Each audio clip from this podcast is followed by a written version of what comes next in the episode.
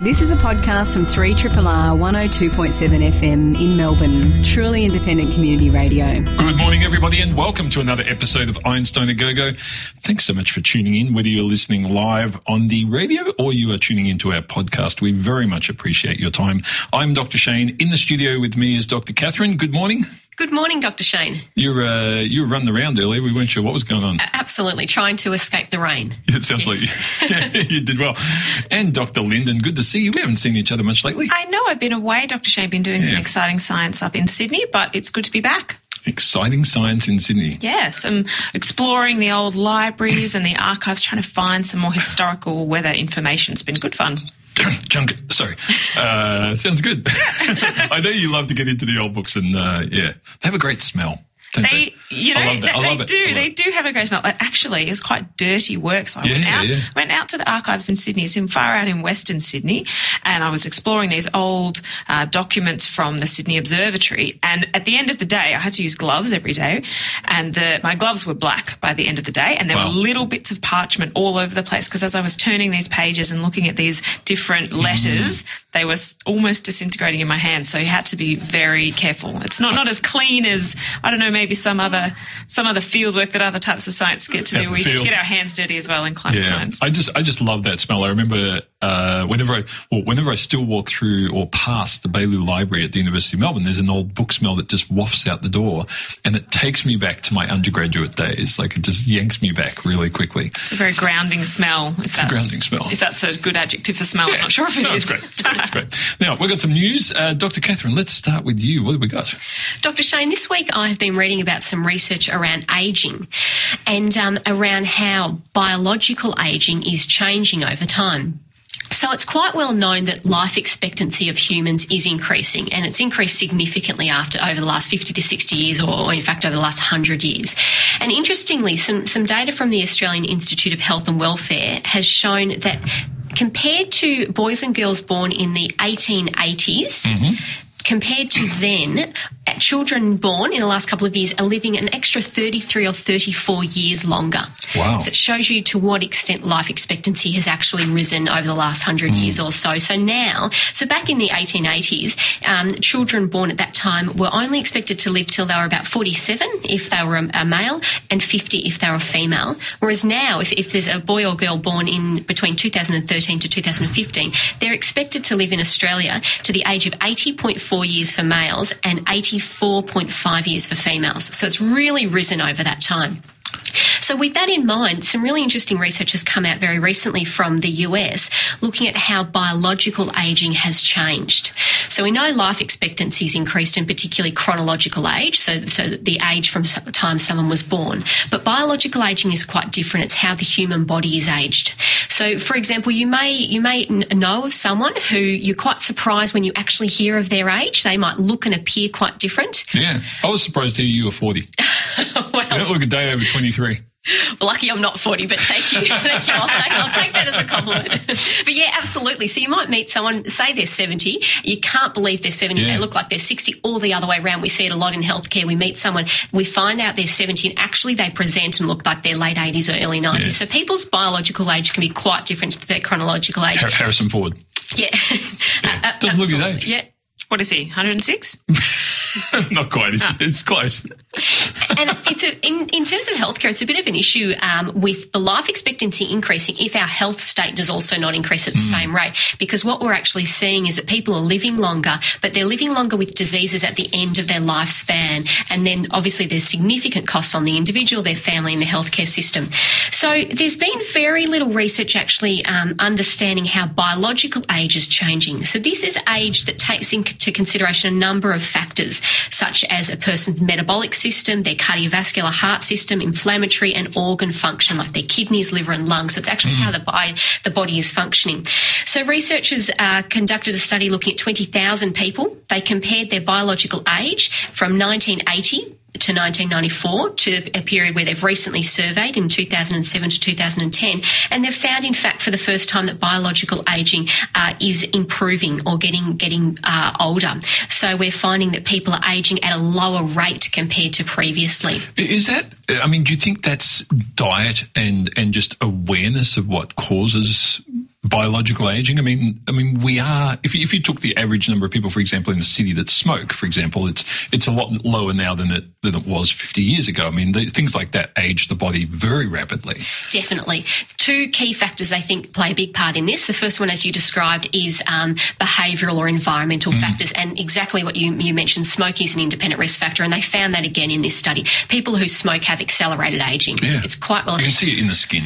I mean, it always bothers me when I see a young person smoking that has amazing skin. I kind of want to walk up to them and say, bye bye the amazing skin yeah. inside of 15 years you that that's one of the things that ages very rapidly definitely and mm. obesity was the other big right. factor so and in fact they had an additive effect so if you were someone who smoked and you're obese right. your your accelerated rate of aging was quite significant the other component above uh, environment is genetic factors so they think that also has a part to play uh, but it's really interesting when we think that people are aging um, mm. at a you know at a slower rate but then we're understanding the impact of some of those environmental factors it's a very big case for people to to carefully look at what they're what they're doing with their body and trying to slow the rate of aging. Because there's a big difference between keeping someone alive and having them live. Yes, and definitely. that's you know we've become really good at keeping people alive. And the, the the part I find fascinating is how you know when you talk since like you know basically the turn of the last century, you know 1900, um, we've gone and added 35 odd years to our life expectancy.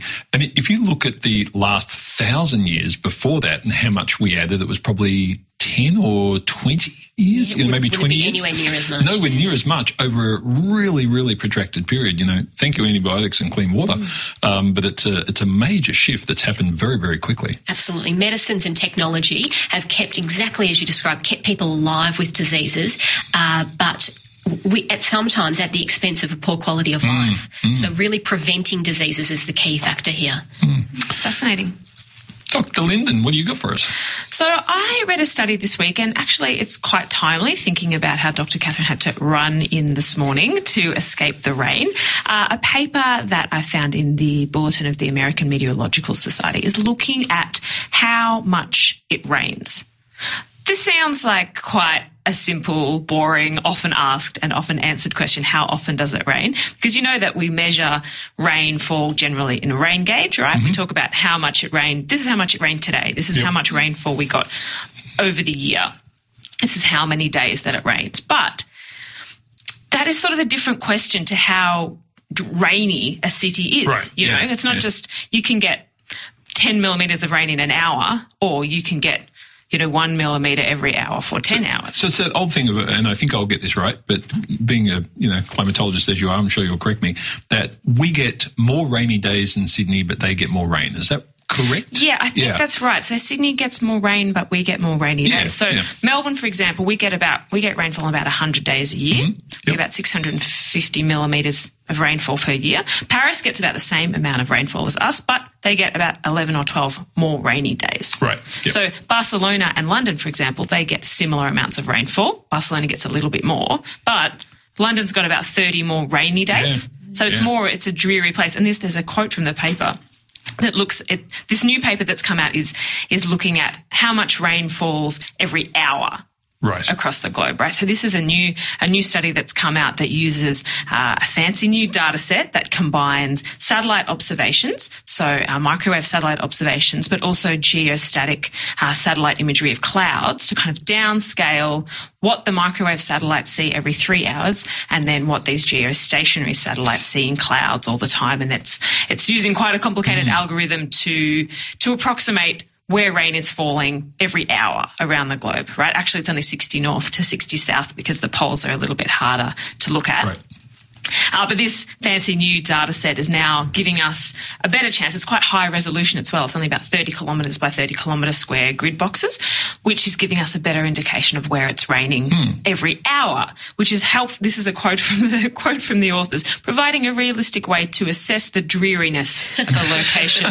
See how dreary somewhere is. I like the rain. I, people get all upset about that. I love it. But if it rained all day, every, every day. day. Yeah, yeah, maybe you might get a little bit different. Yeah, yeah, and it's hard if you're travelling. You don't want to be on a holiday to a place like, for example, London. I love London, but you don't want to be going there at a time when it's raining. It just, it just doesn't exactly. same. Yeah, but when you look it up, when you say, "Oh, I want to go here," I should see how much it rains there the we, internet we, doesn't often say it. it rains generally yeah, this like many hours every day. Like, I, I, remember the first time I went to Tokyo. Actually, it was during their rainy rainy season. And, and for those of you who've been to Tokyo, you know you you land in the airport, and of course the the train station is attached to the airport. So at some point you come out into the world. And I remember just walking out and, and seeing these people selling umbrellas and thinking I'm not going to get away with this without buying one of these umbrellas. like it was torrential for like days, and yeah.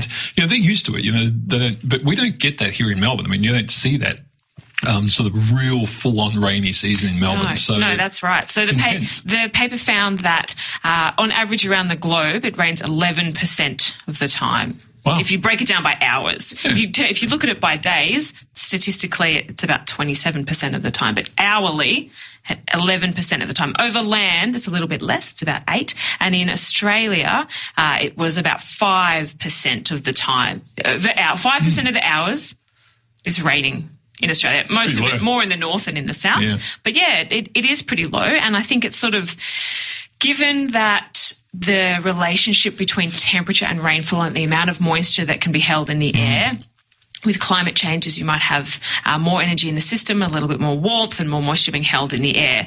Uh, there's a lot of uncertainty about how rainfall is going to behave, and more intense rainfall is something that few studies have suggested. So, looking at these high resolution ideas of how dreary a place is, whether it's going to become more or yeah, less yeah. dreary, is actually it sounds a bit trivial, but it can actually be, be quite important. Yeah. And I just I love the complexity of some of this stuff. Like, so you know, when Dr. Catherine was you know screaming in terror before because she was going to get a few drips on her, um, but these were the sort of drips this morning that we got that will kill small dogs. You know, they were the big, big, ones, right? And it was really interesting. You hear them hitting the tin roof here at the station, and and like they were those big whoppers, and you think, well, the complexity of what size raindrops you get when it rains and for how long, and yeah. it, there's just so much in there. It's fa- it's really fascinating it stuff. And and modelling those things is remarkably complicated because oh, yeah. it's at such a small scale and you can mm. understand the physics about it, but then getting it into a model and making it be represented realistically is a real challenge. So, you know, this paper is about trying to make a data set that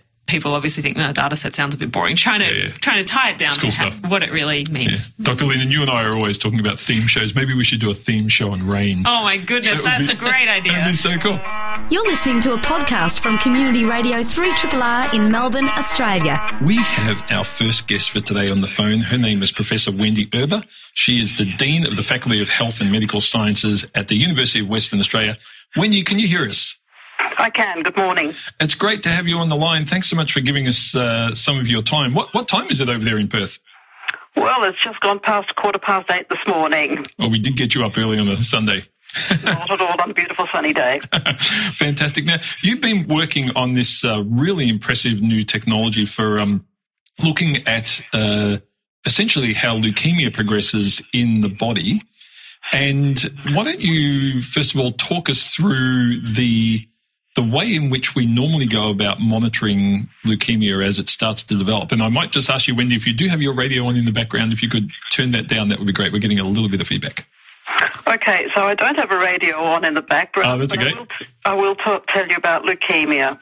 So, leukemia is a cancer that of the blood, where the cells start growing in a cancerous, malignant fashion in the bone marrow. The bone marrow is our blood factory. So it's, it's the eighth most common cancer in Australia and affects about 4,000 people uh, diagnosed every year. Mm-hmm. How do we diagnose it? Well, firstly, patients generally feel unwell and present to their doctor. And then, based on how they feel, a blood test will be done.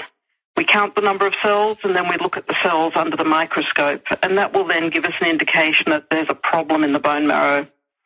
And then we do a bone marrow test, taking a sample uh, from the patient's bone marrow and have a look at that uh, after we've stained it uh, with some uh, colourful dyes so we can see the cells more readily. And look at the cells, and that appearance, uh, what they look like, is very important. Mm-hmm. That's very subjective. We then do some more scientific tests on those cells to give us uh, more information about precisely what type of leukemia it is. And then the important test that we've been working on is then looking at the chromosomes, the genetic material inside the cell, because that gives us information about how well or possibly poorly a patient may do. And, and Wendy, how many of the cells do you need to look at in order to sort of make this determination? Are we talking about just a few cells or are we talking about hundreds, thousands? Well, it varies based on the test that we perform, Shane. Mm-hmm. So when we look at the cells down the microscope, we, we will look at thousands of cells with our eye to see how they appear, whether they look like normal cells or not.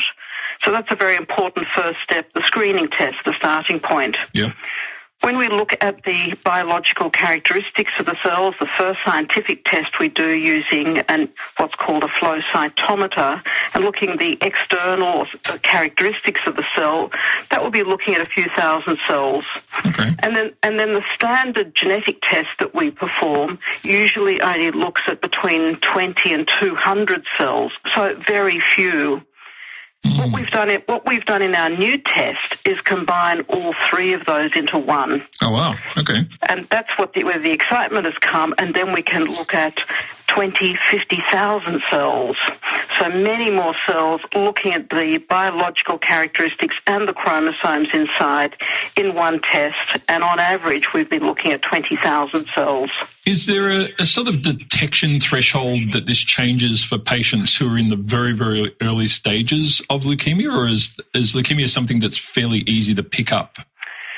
No, it's not always easy to pick up. Some people have very low levels uh, of leukemia, uh, which may not matter in, in the first instance, but it will progress. Mm. But when it does matter, if they have a small number of, of the leukemia cells that have a particular chromosome abnormality, so one of the chromosomes has gone wrong, that can impact on how well they will do and will also determine which treatment they need.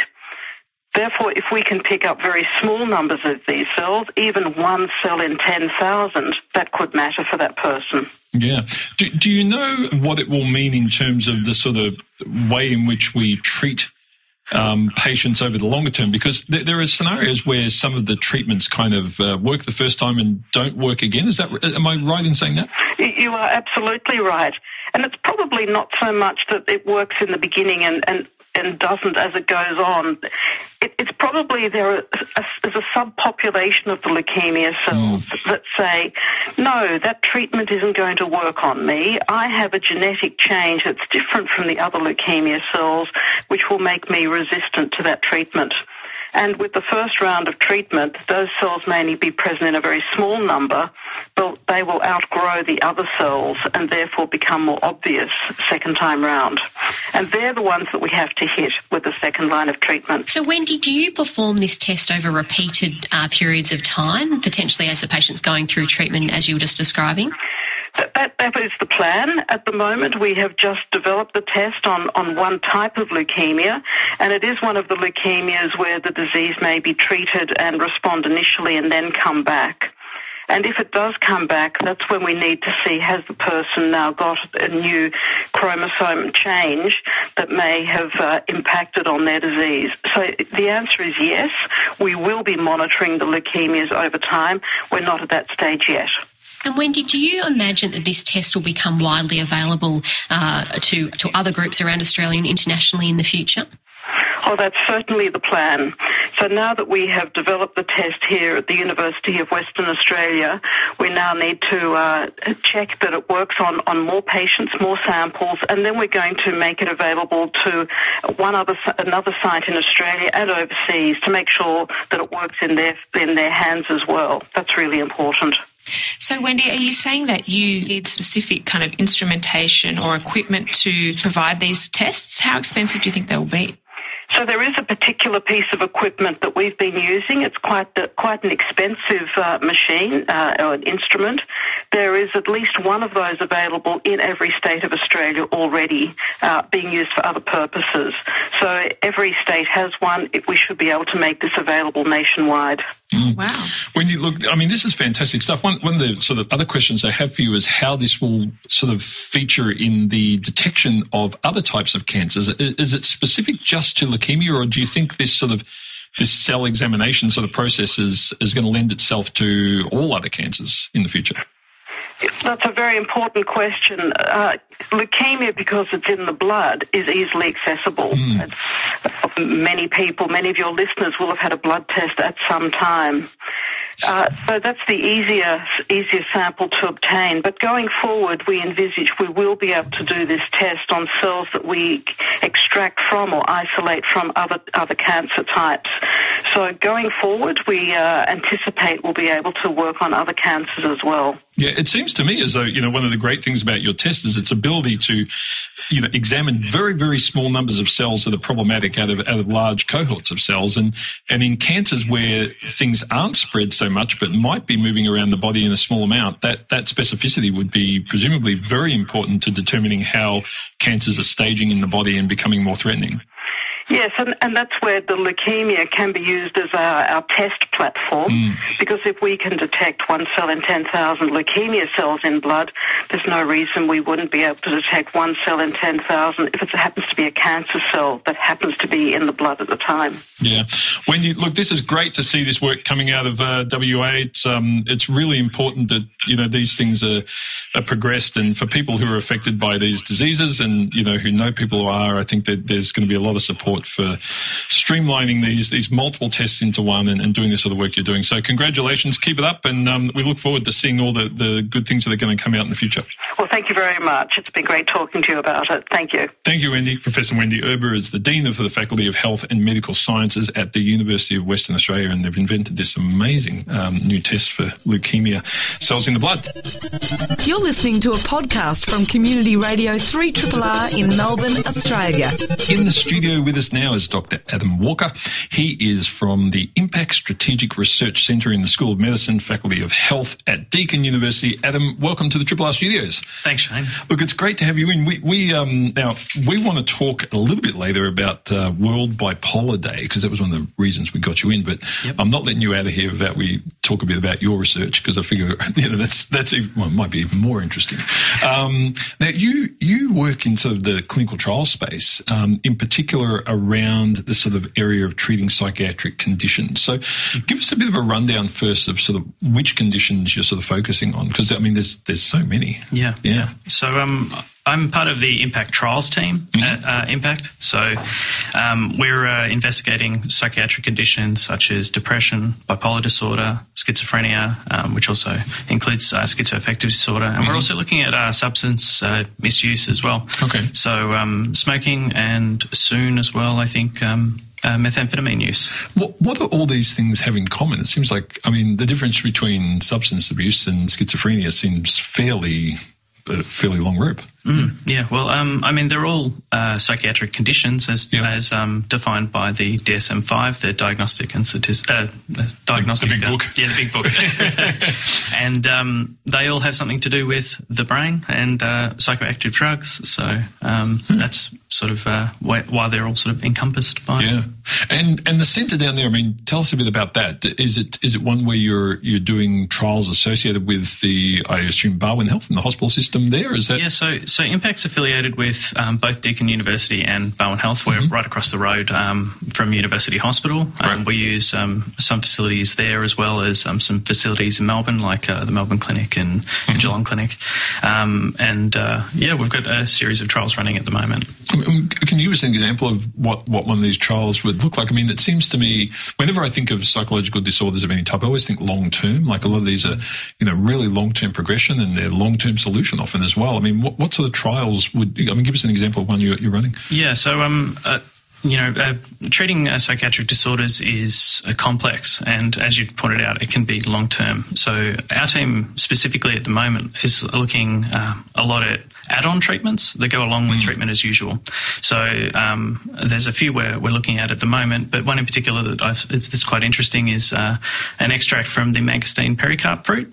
Right. So, well, the mangosteen fruit, the pericarp is the, the rind itself. Um, and mangosteen, I don't know if you've heard of it, but it's a, a, a Southeast Asian tropical yeah. fruit. Um, Sounds good. Yeah, they they, they call it the queen of fruits. I tried it recently, and it tastes kind of like a um, mandarin mixed with uh, grape to me. yeah, and what does it look like? Um, it's a it's a like a purpley coloured fruit. Um, it's very dark, but when you cut it open, there, there's a this sort of white, lychee like flesh in the inside, and then the outside's like a very bright reddish purple um, rind, and that's what's used to make this um, uh, the, this compound that we're, we're trialing at the That's moment. Fascinating. It's, it sounds like someone's taken a, a, small coconut and stuffed it with grapes and mandarins. it's, it's, a really interesting yeah, fruit. Yeah, wow. yeah. How did this become the fruit of choice? Like, how does how does one yeah. stumble across the potentially really beneficial properties so, of the rind of an obscure fruit. As, as I understand it, um, the rationale is that uh, the the rind protects the inner fruit, and and uh, it contains a lot of antioxidants and also anti-inflammatory um, mm. molecules,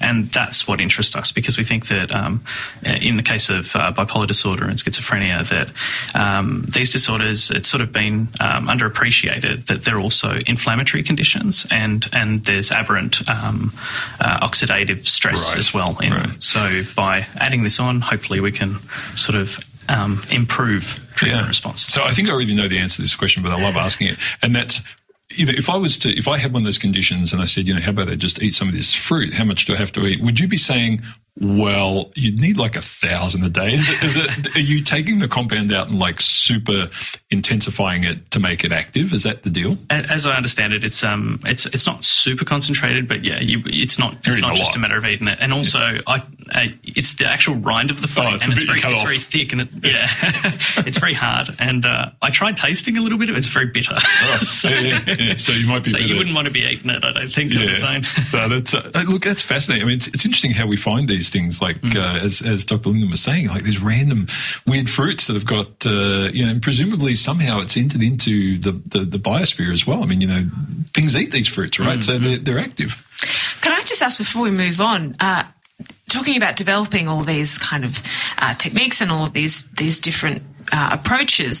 I'm wondering, I'm not quite sure of the space, how much you work with providing these kind of supplements and drugs, essentially, with sort of psychological um, intervention as well. You guys obviously work as quite a close team. Yeah, so um, our team is uh, trialing these medications uh, in this case, but we also have other trials running at the moment looking at um, psychological interventions um, as well. So, so you we, imagine a combination as being the perfect sort of. I think that there's no one sort of catch-all mm. um, treatment. But uh, a, a, good blend is probably the best. Yeah.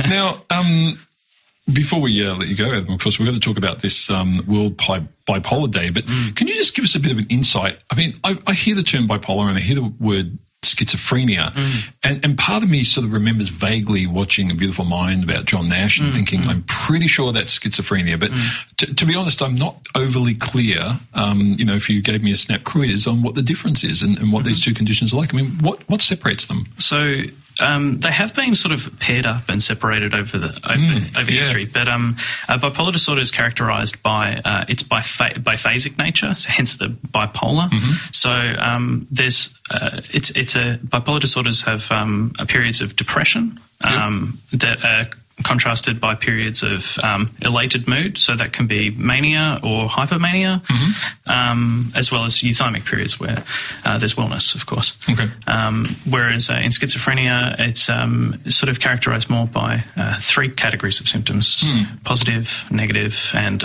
uh, cognitive. And the positive symptoms are those classic hallucinations and yep. delusions and so forth. Yeah. Adam, are the rates of bipolar and schizophrenia increasing or decreasing with time? Um, that, that's a very hard question to answer, um, simply because it could be a matter of whether or not they're just recognised more now, or um, whether or not reporting is better. But it, it looks like um, over one percent of people experience um, bipolar, and wow. over one percent of people experience schizophrenia. I mean, that's a that's, that's a, a, lot. lot yeah, I mean, I was just thinking, you know, I was at a luncheon last Thursday in the city, and there was like 300 people there. So, mm. on average, three of them are experiencing. I mean, that, that's a lot. And at what age can you start identifying these sorts of uh, disorders? So, um, both of these conditions um, typically manifest in youth. So, um, that sort of period between adolescence and young adulthood. Mm. but there's also other periods like uh, when um, uh, menopause comes on, for instance. Right. Yeah, okay, right. Yeah. And where are we with, with preventative aspects for these conditions? So if they're, they're arising symptoms in youth, are you doing clinical trials or are there other trials in progress looking at ways we can prevent the, the disease that are progressing? Well, yeah, so the other thing is um, there's some there's research going on at the moment looking at uh, prodromal um, stages. So that's the, the sort of the cascade into the disease or the illness. I should prodromal. Say. That yeah, is so a pro- good word. prodromal is like um, it's that preemptive stage. Okay. Uh, and uh, they're doing research looking at whether or not you can intervene at that point um, based on recognizing it um, through psychological um, mm. uh, factors or um, yeah. biological markers, and then trying to intervene at that stage. Yeah. Now, World Bipolar Day. Mm. What's mm. going on? So um, we're we're holding an um, event in Melbourne this year, which we're really excited about. Last year we held it in Geelong, and it was quite successful. But mm-hmm. we thought we'll bring it to Melbourne. Um, it's going to be held at Deakin Edge, uh, which is a, yep. a beautiful um, venue. I don't know if you guys have been, but it's uh, it's along the Yarra River. Very flash. Yeah, it's very yeah, nice. It's very nice. lots of natural light, and it'll be held at night time, so not so much natural light, but um, yeah, it, will be a beautiful view. Um, so the event itself uh, is free, and um, it's going to be a Q and A session featuring three panelists, and um, effectively, we're hoping to, um, in the spirit of World Bipolar Day, which is held in late March, um, raise awareness about bipolar disorder and also um, fight stigma. So, if people wanted to register mm-hmm. to attend or wanted to hear more about the trials that you yeah. guys are running at Impact, where could they find that information? So, if they want to register to attend the event, it's available on Eventbrite. Um, I'd encourage you to go down and have a look because it, it does have um, information about all our panelists and mm. and uh, and what exactly will be happening, um, our service tables and so forth.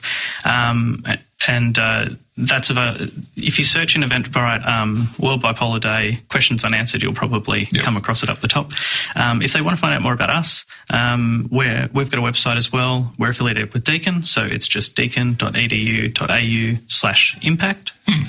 And yeah. and the day is just before Easter, isn't it? Yeah. yeah. So um, World Bipolar Day is classically held on the thirtieth, but because the thirtieth is Good Friday, Friday. we're, we're, holding it a couple of days early on the Wednesday uh, from six until eight. Um, yeah, and we've got a an expert clinician, uh, an expert um, researcher, and an expert by experience uh, who will all be presenting. It should be a really great day.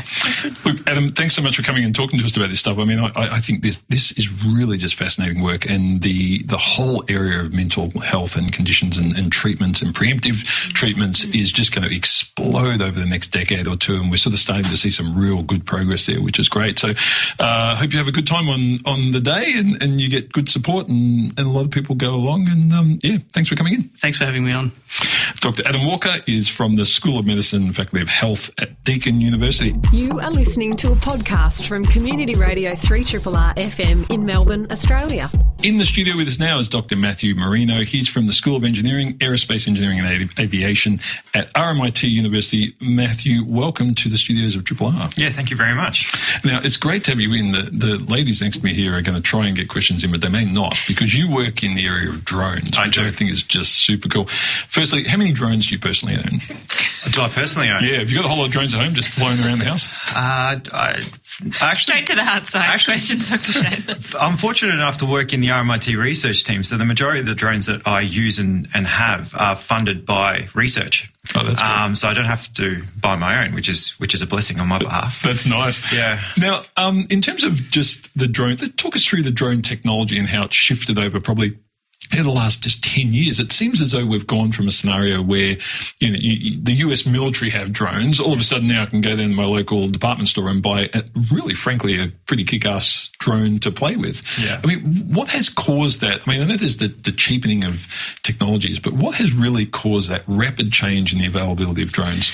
Well, in all honesty, we, we have had uh, availability to remotely piloted aircraft, which was the predecessor to mm. drone technology. And I used to be an RC pilot remote control pilot ever since I was 13, 14 years old.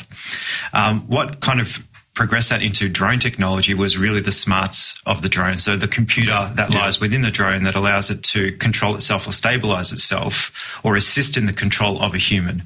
And this is what pro- progressed us forward. Another technology which allowed it was um, battery technology. So as right. soon as we moved into lithium and polymers, we had ac- access to a lot more energy.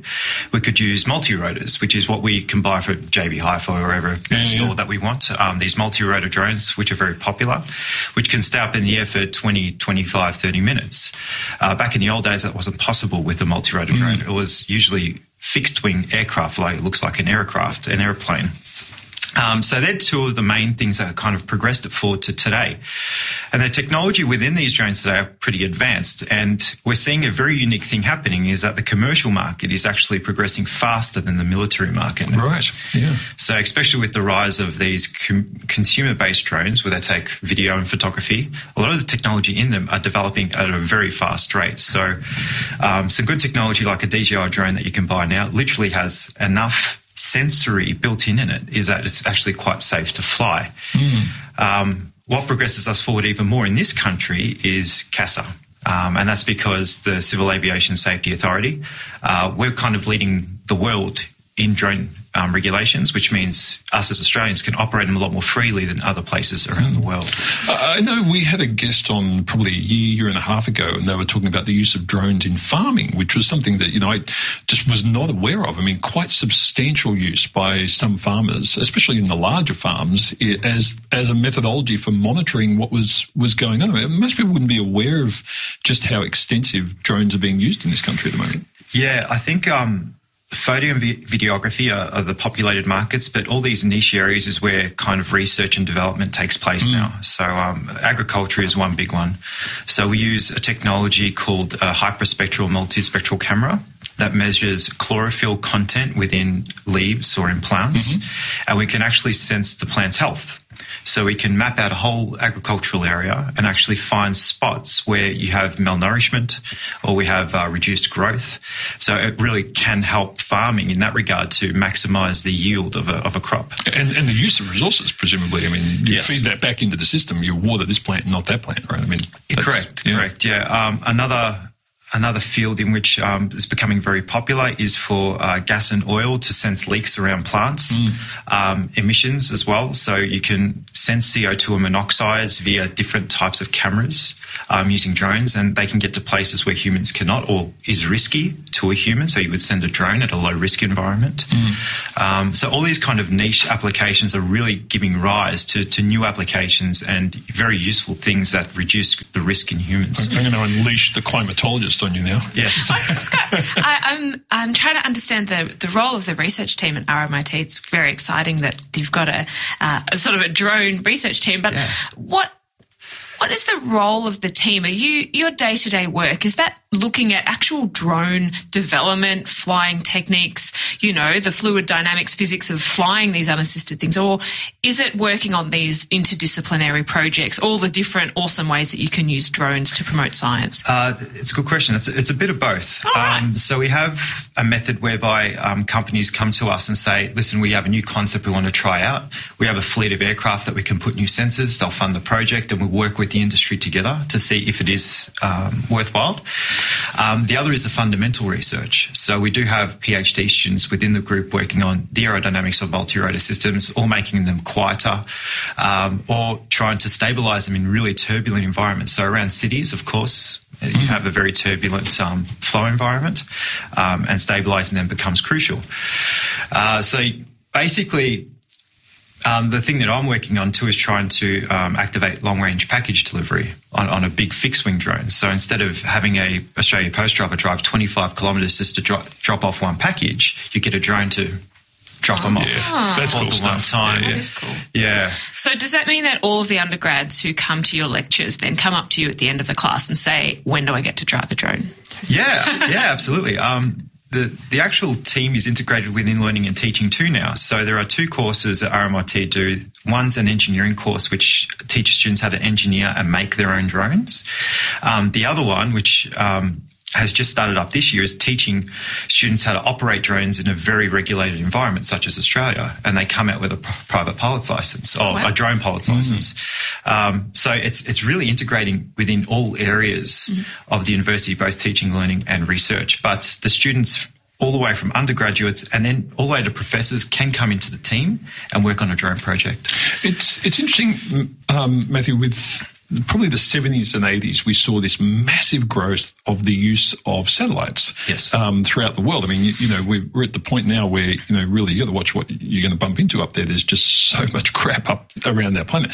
Um, are we entering that same phase with drones? I mean, it seems to me as though a lot of the stuff that traditionally would be given to satellites to do could just as well be done by drones. I mean, with, with normal fixed wing aircraft, you can't really do that because you can't stay in the one space for long enough and you can't monitor things over longer periods. But, but with drone technology, especially some of the smaller drones, not necessarily the bigger ones, it, w- it appears to me as though satellites might be losing their edge over the next couple of decades. Is that, is that the sort of, is that where you see it going? Uh, I think the, the cost benefit analysis does trend to that towards that idea. Mm. Um, I think I'll give you a, a scenario for uh, fire sensing, fire yep. spotting. Um, drones are really good, especially if you want to put a drone and go over a very large 100 kilometer area for the whole day. You can do that and you can do it pretty cheaply. Yeah. Like with a satellite, it's magnitudes more yeah, in terms yeah. of cost. Um, and all you would need was a, is a thermal or an infrared camera. And essentially, you can send a drone up for a 12 hour hot period of the day. And when it's done, send it back home and the, probably the whole drone will probably cost you a hundred grand, mm. which is mm. you know, chum change when it comes to comparing that to satellite technology. Yeah, indeed. And in terms of power splash, I mean, you spoke about batteries, but the one thing I haven't seen, and maybe maybe it's out there, is I mean, these things are up in the sky. Mm-hmm. There's plenty of sunlight. Why why are we not moving towards non-battery based drone systems, or is is it that the power requirements are, are so great that solar just isn't isn't viable and it's too heavy, being you know so much silicon, or what's the deal there? No, no, that's a great question. Um, th- there is lots and lots of research coming through in literature utilizing solar technology um, because you do mainly for fixed wing drones because mm-hmm. you have the surface area yeah, to right. put your solar panels. There is a lot of research on um, soft follow, photovoltaic cells in which capture energy and turn it into electricity. The yield of solar energy is not high enough to sustain just that as the energy source. You would need something else. Mm-hmm. So it's almost assistive, but it's not reliant at the moment, but it may change. Yeah. Uh, that relies on solar technology. And, and in terms of the, just the extreme environments you put drones into, I mean, how, how far can you go at this point? I mean, I'm, I'm thinking things like hurricanes and around volcanoes and so forth. I mean, how just how good are some of these drones? Or yeah. is it, you know, we sort of, are we at the point where we can't get too far, too close because they're all made of plastic and, you know, I mean, it'd be great to be able to, I, I just have this image of taking a drone into a, a, a volcano, sort of, you know, magma chamber and just doing stuff that you couldn't do in any other way. Yeah, yeah. Um, it's we're fortunate enough in Melbourne to have a company called Aerosonde, mm-hmm. um, which is now bought out by Textron Systems. But they developed one of the first drones to fly into hurricanes for oh, wow. envi- environmental measurement, and um, they gave a presentation to us last year. They went to Antarctica,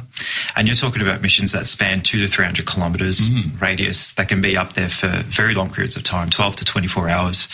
Um, they're running on petrol systems, of course, not electric systems, but very very capable technology. And yes, you can do that, but generally it's drones that the consumer doesn't generally no, see. of course not. Yeah, it's um, it's one of those niche markets that you really have to look to to find the technology. Yeah, I want the volcano drone. Yeah. So, Matthew, you said that the Australian kind of market and the CASA regulations are some of the the freest and the the most give us the most freedom to use drones yeah. in the world in Australia.